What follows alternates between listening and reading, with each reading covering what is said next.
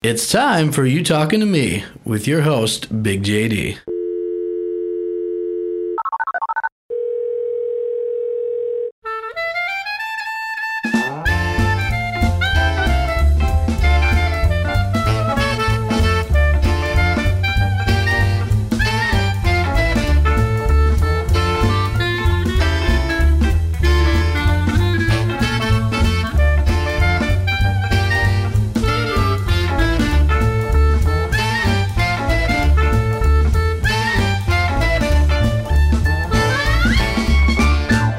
My guest today is Dr. Sat Sharma, specializing in sleep disorders. Dr. Sharma is the medical director for the Windsor Sleep Disorders Clinic, as well as medical director at other labs in the Greater Toronto area, including the Center for Sleep and Chronobiology and the Sleep and Snoring Institute. Here today to talk about sleep disorders and what to expect from a sleep study, please welcome my guest, Dr. Sat Sharma, to You Talking to Me. Welcome to the show, Dr. Sharma. Thank you, Big JD. I'm delighted to be here on your show.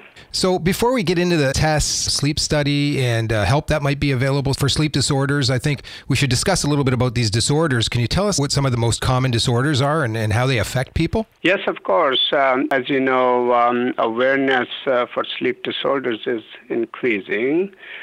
We spend a third of our life sleeping, so 8 hours a day or 7 hours a day we sleep. So, sure. And there are a lot of medical conditions and diseases and disorders that can occur during the time we sleep. So the most common, there are actually 90 sleep disorders. People don't realize that. Wow. that there are that many sleep conditions, but there are 90 and counting. I think so, I have about 80 of them. Yeah. No, I'm kidding. Yeah, so some people have more than one, some people have several sleep conditions. So the most common disorder in our society, I should call it sleep condition in our society, is sleep restriction, which means that people just do not sleep enough. So everyone has different sleep requirement, but at least 7 hours or 7 to 8 hours of sleep is required, and most people, a lot of people, do not sleep enough, and that can lead to what we call sleep debt, and then they will be tired, not rested, they may get anxious, depressed, etc. So sleep restriction, I would say, is number one condition. But two dangerous conditions, one dangerous condition that exists is sleep apnea. It's obstructive sleep apnea, where individual repetitively stops breathing throughout the night. So people may stop breathing every 2 minutes, every minute. Mm-hmm. Their oxygen level may drop. That puts their heart and other vital organs under stress, or their vital organs are starved of oxygen. So cumulatively, these individuals will be tired, sleepy, they may fall asleep driving, they may not function to their full capacity, and it is a dangerous condition, also a risk factor for heart disease, stroke, high blood pressure, and it could be a very serious condition. Another condition which we often encounter is insomnia. Mm-hmm. Insomnia is that difficulty falling asleep or difficulty maintaining sleep, or both. Everyone would have occasional night when they don't sleep well, but if it is a common complaint, common issue, this condition will lead to, again, same issues. People will be tired, not able to function very well, may feel sleepy at times, may have developed sleep attacks. So it is actually very common condition and requires proper workup, diagnosis, and proper treatment. Can you explain a little bit about the sleep stages, what they're called, how they work? I know they only last a certain length of time before they repeat, correct? Yes. So most people may think that sleep is just one condition. You go to sleep and wake up, but that is not so. So during sleep, you go through multiple stages. So roughly 75% of your sleep is what we call non-REM sleep or non-rapid eye movement sleep. That's how it's categorized. And 25% of sleep is what we call approximately REM sleep, rapid eye movement sleep. And I'll briefly go over the significance of each of these stages. So the non-REM sleep is further categorized into superficial and deep. So stage 1 and stage 2, they make up about half, 50% of your sleep is a superficial sleep. And then stage 3 sleep, which makes up about 15% of your night, is the deeper sleep, also called slow wave sleep. So the significance of these stages is that stage 3 sleep is slow wave sleep. That's when your physical body recovers or recuperates. And REM sleep is rapid eye movement sleep, and we know that's when your mental recovery takes place. And the stage REM sleep is interesting. So it starts to occur about an hour after you go to sleep, and then every hour or hour and a half, you have another REM, what we call REM period or REM sleep, lasting 45 minutes to an hour. So through the night, you have about 4 such cycles of REM sleep or REM sleep, and that's very important for your mental health recovery. Okay, so let's talk about the sleep study, which I believe is technically termed polysomnography. Yes. If I'm saying that correctly? Yeah. Yes, absolutely. Yeah. So what should one expect in coming in for a test like this, and just how does it work? Like, maybe you can step us through a scenario. For short, you can call it PSG. So it's actually very, very detailed study. So generally we record 16, sometimes up to 20 physiologic parameters during the study. So for simplicity's sake, we will place electrodes on one person's head or skull, around the eyes, around the muscles, the chewing muscles. We will record oxygen. We will record breathing by various techniques. And we will also record heart rhythm. We will record whether the legs or arms are moving. We will record whether chest is moving and abdomen is moving. So as I said, it's very, very detailed recording. And it gives us a great amount of information about all of these physiological functions. And sometimes people get a little bit overwhelmed once they are what we call hook up, or they are getting ready for the study. But my instructions to those people attending our lab is to be relaxed and try to be as relaxed or as comfortable as they could be. Otherwise, they would not be able to sleep well. And we need about 4 to 6 hours of good sleep in order to make a correct diagnosis.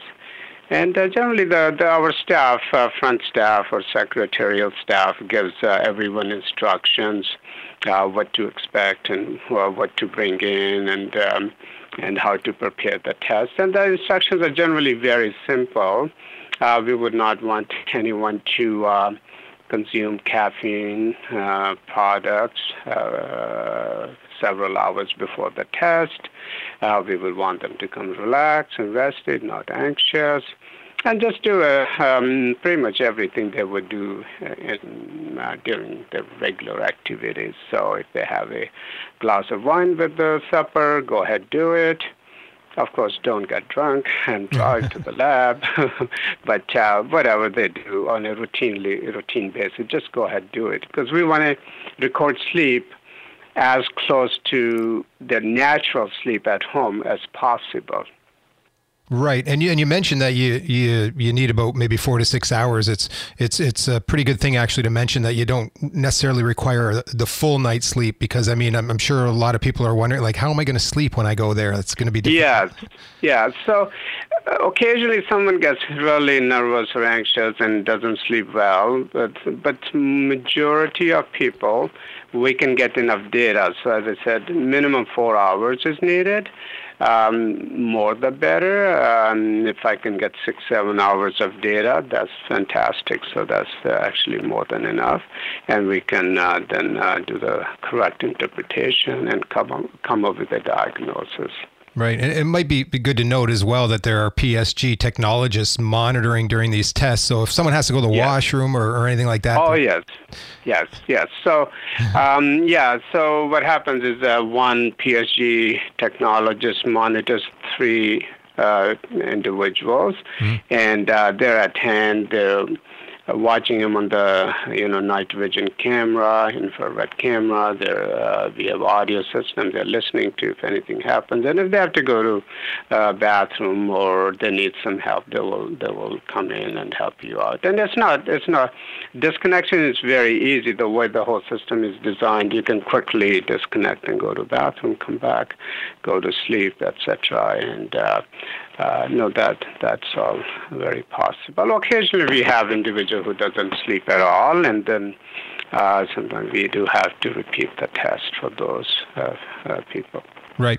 And then what about folks whose sleep patterns are not like most? For example, maybe they worked midnights for years or something. Like, are the tests always in the evenings? Windsor Sleep Disorders Clinic offering day studies. So let's say a permanent night shift worker or a shift worker, they could come to the lab right after the shift. We can 7:30 or 8 a.m. we can start their test, and 6-7 hours later when they wake up. So we could do a day test.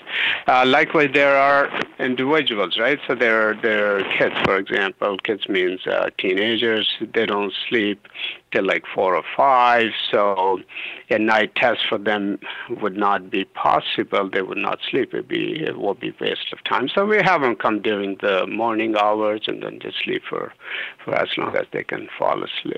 They can stay asleep. So that's something we routinely offer. What about sleep aids or anything? Are those is that something that's allowed? I mean, some people might take something to sleep on a regular basis, or also listening to some sounds that help them sleep. We want to have a natural test, so. If the person does not generally take the sleep aid, then they should not. They should at least try to sleep that way naturally. Sure. But occasionally, if someone gets really anxious, or likewise, I saw. Actually, I'm having a clinic this morning, so I saw an individual came in, couldn't sleep at all. So I want to have him come back second time, but I don't want to waste his time again. So I said, okay, bring a sleep aid from the over-the-counter or something like that. And if you couldn't sleep, you can take that. And sometimes it may just help relieve anxiety, or sure. They may feel that they have taken something and I'll get a good data that way. So if someone is anxious or that they may not sleep, they want to bring something like that, that's fine. We could often take into account the fact that they took something, so we can factor that in. It's not a big issue. And lastly, Dr. Sharma, what happens after the test, after the results? Is it generally one's family doctor who suggests treatments for the disorders, or does the sleep clinic also aid in that? We do that actually. So we would send results back to the family physician, but the patients or the folks are sent for both sleep study and consultation. So we will review their results with the folks, with the patients, and we will then we often do a detailed interview of their difficulties or any issue they're facing, and then we'll recommend treatment. So, for example, if it's sleep apnea, if it is severe, they need a device to help them sleep or relieve the condition, or insomnia, the various treatment options we would have, or other sleep conditions.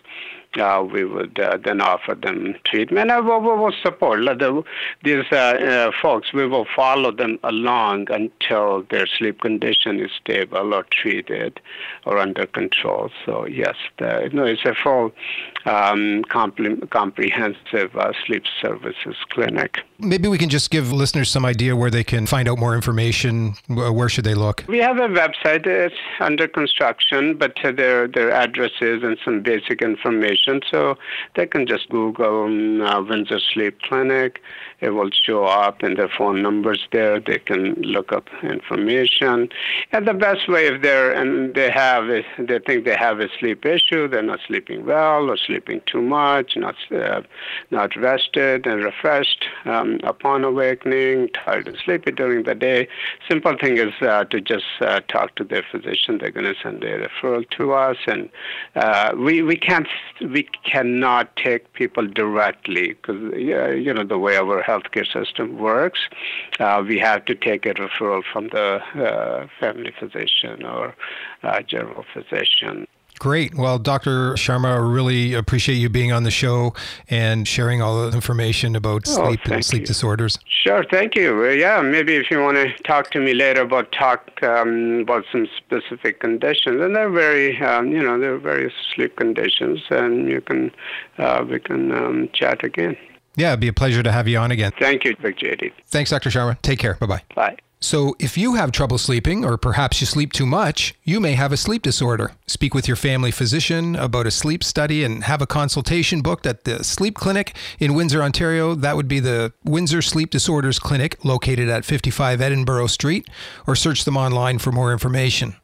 If you haven't yet, do subscribe to Big JD and Lippo in the Morning in iTunes so you never miss a You Talkin' to Me show. And the shows are dropped Sunday mornings, or listen online from tunein.com. And check out the standalone version of the You Talkin' to Me interviews by searching Big JD or You Talkin' to Me at podbean.com. This is You Talkin' to Me. I'm your host, Big JD. Thanks for listening.